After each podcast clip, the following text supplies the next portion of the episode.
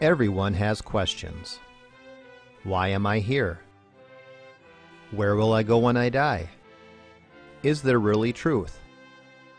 But not everyone has biblical answers. Welcome to the Pastor Study, a ministry of pastorstudy.org. Join us now as we study the Bible to draw closer to our Lord and Savior Jesus Christ. Here is Pastor Tom Brock.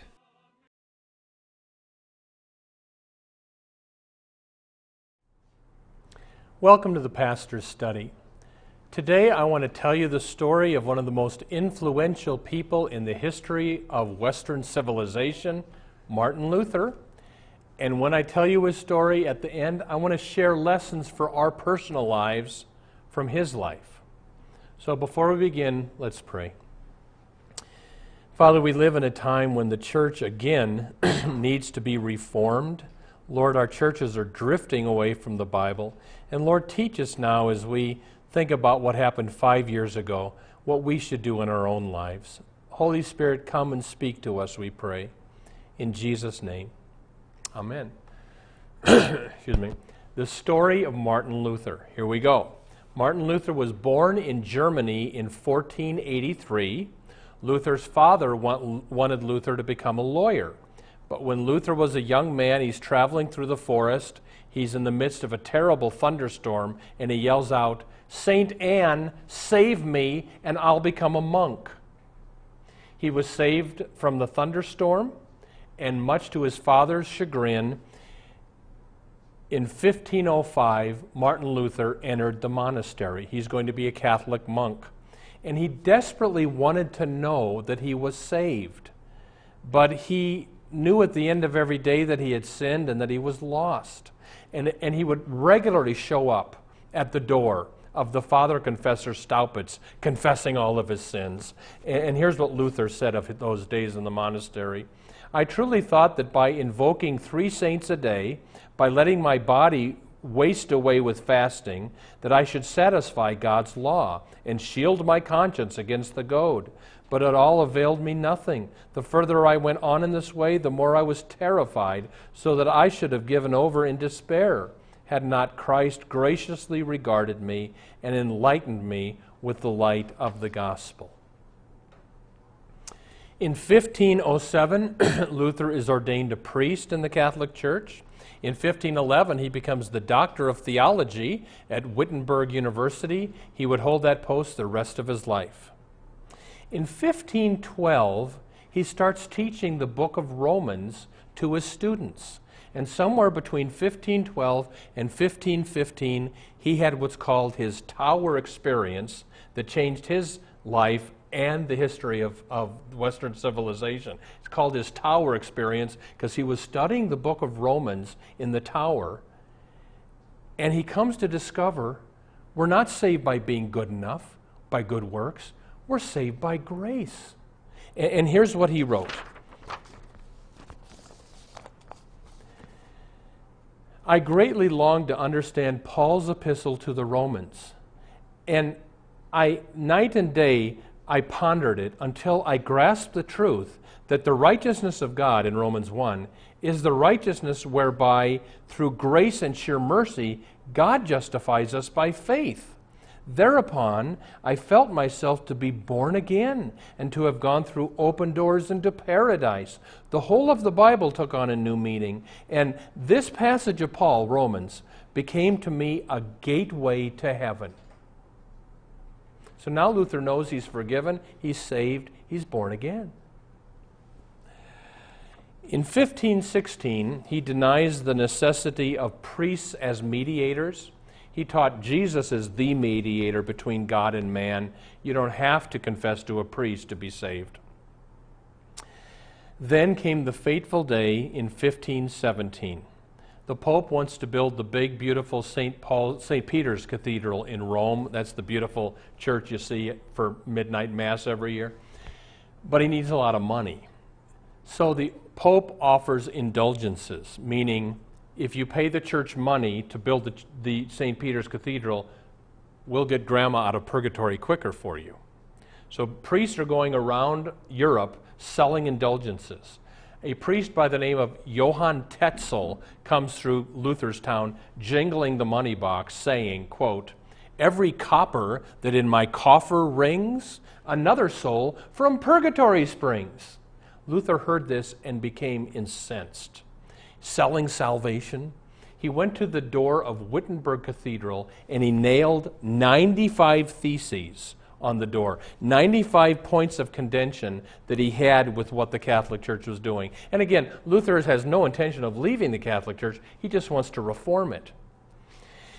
In 1519, he denies the primacy of the Pope. He, Luther teaches the Pope is not the head of the church, Jesus is. In 1520, he wrote some letters to various German princes telling them number one, we need to reform the church, it's so immoral. Number two, you can stop paying money to Rome. Nowhere in the Bible does it say that every year you have to send lots of money to the Pope. He also taught that we should stop clergy celibacy. He said, Peter had a wife. It never says in the Bible you can't have a wife if you're a pastor. And he also taught that we should stop saying masses for the dead. My dad was Catholic. At his funeral, they said these prayers to get my dad out of purgatory quicker. Well, Luther basically made the point where's purgatory in the Bible? It ain't. Luther also taught we should stop all these pilgrimages in medieval Europe. Let me explain the pilgrimages. For instance, to this day, if you go to Vézelay, France, a little town in France, up on the hill is this big, beautiful cathedral built in like 1200 around the little finger bone of Mary Magdalene. And in medieval Europe, poor people would traipse hundreds of miles to get near the little finger bone of Mary Magdalene. Why? To get time off of purgatory. And Luther said, enough. This is going on at shrines all over Europe, worshiping the relics. And Luther also told the princes Jesus gave communion with bread and wine. The church is now just giving the bread. Could we go back to the way Jesus gave it, the bread and the wine? Well, as you can imagine, the Pope didn't like all this, and in 1520, Luther was deemed a heretic. Now comes the trial in 1521. This is the great, one of the great scenes of, of, of European history. Luther comes from Wittenberg in an ox cart with some hundreds of his followers to this little town called Worms, Germany. Also coming to Worms for the trial is Charles V, the emperor of the Holy Roman Empire, Jerome Aleander, the papal ambassador, uh, 24 dukes, six electors, 30 bishops. This was one man against the empire. Luther had been promised when you come you will be able to debate your ideas. You'll have safe passage to and from the trial.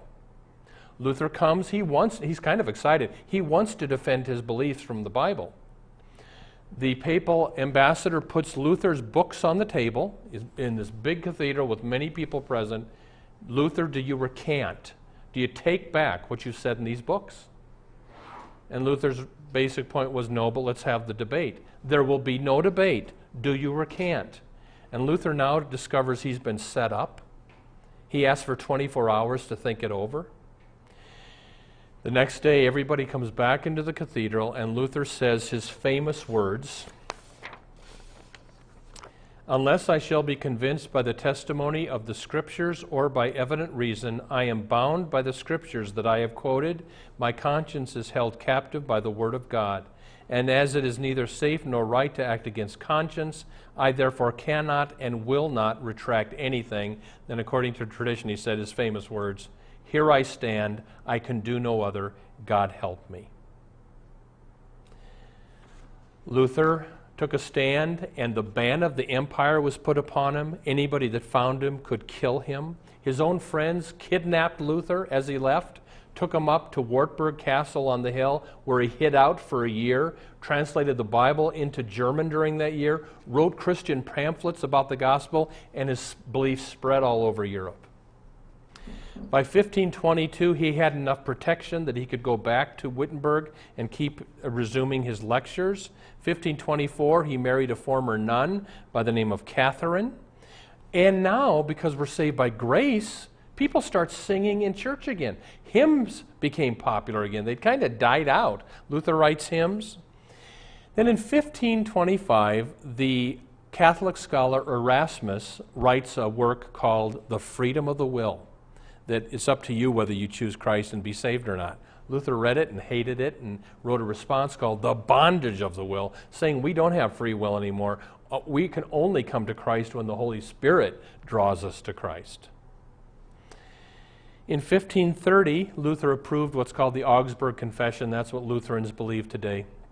And then in 1545, Luther died. That's the story of Martin Luther.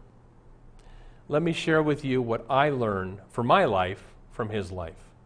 Number one, think about eternity. Martin Luther in that monastery desperately wanted to know where am I going to spend eternity? And, and back in the Middle Ages, people thought about eternity.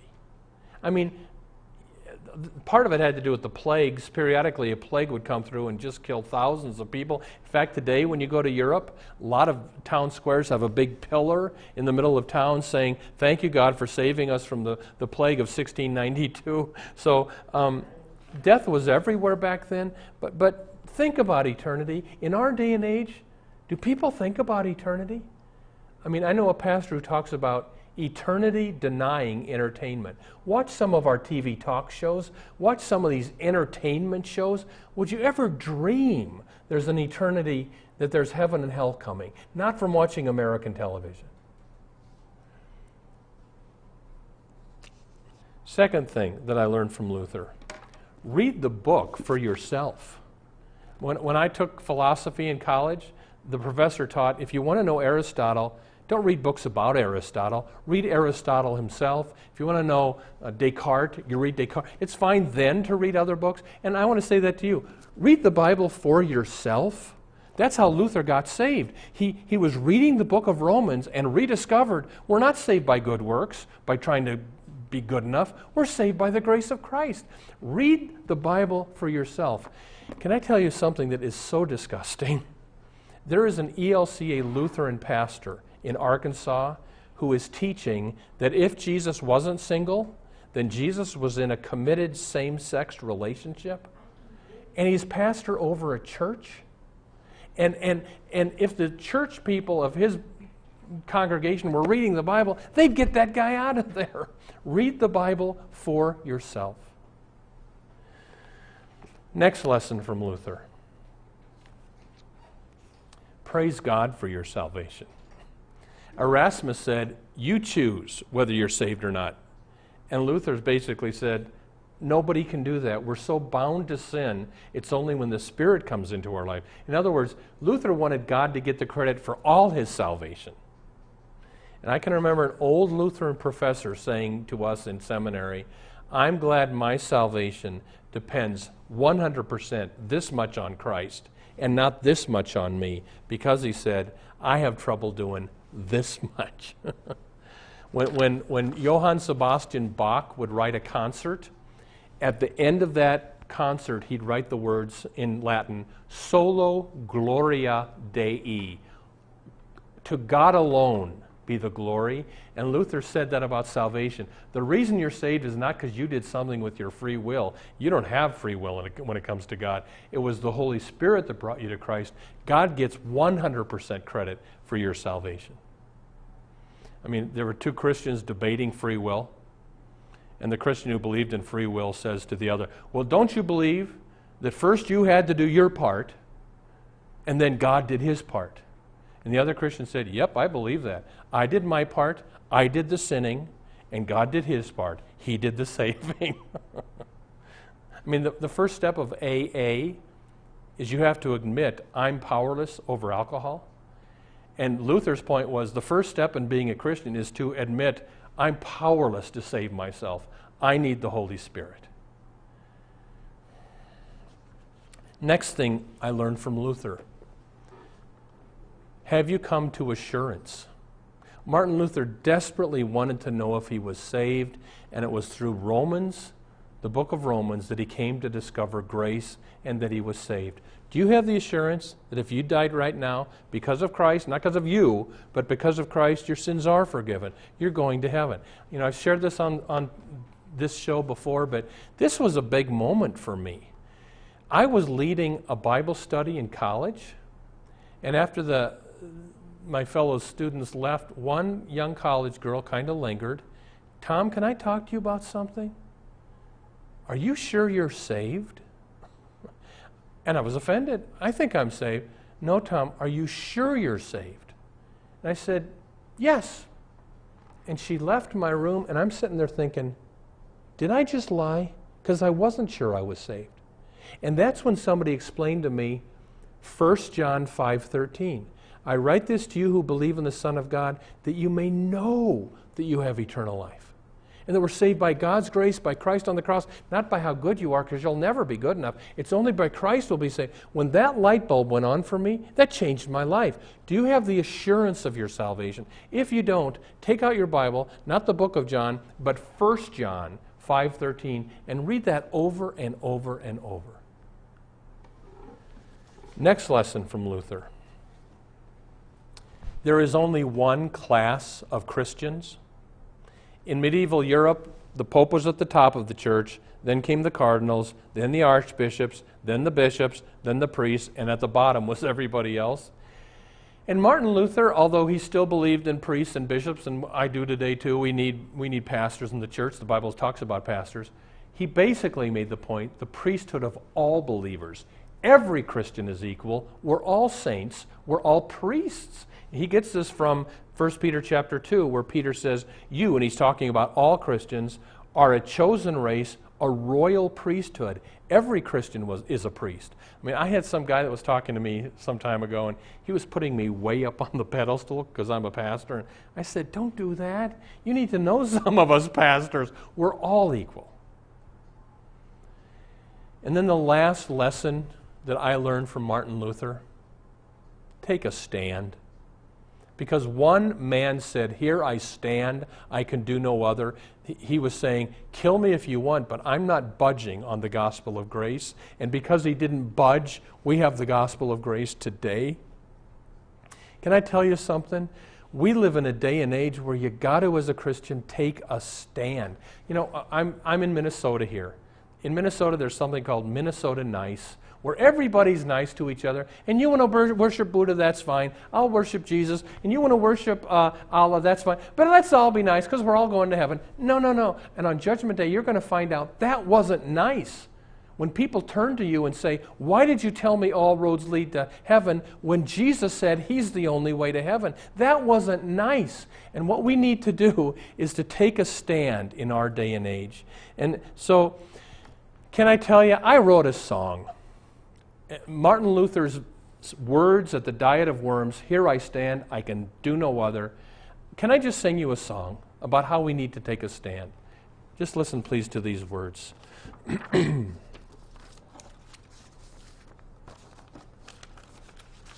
we go. I can tell you where I stumble. I can tell you where I fall. But there's one thing I must tell you and to tell this above all, where I stand. I stand beside the Jordan, waiting for that boat to cross. I stand amidst a nation that has somehow gone so lost. I stand on knees that tremble, wondering would I pay the cost.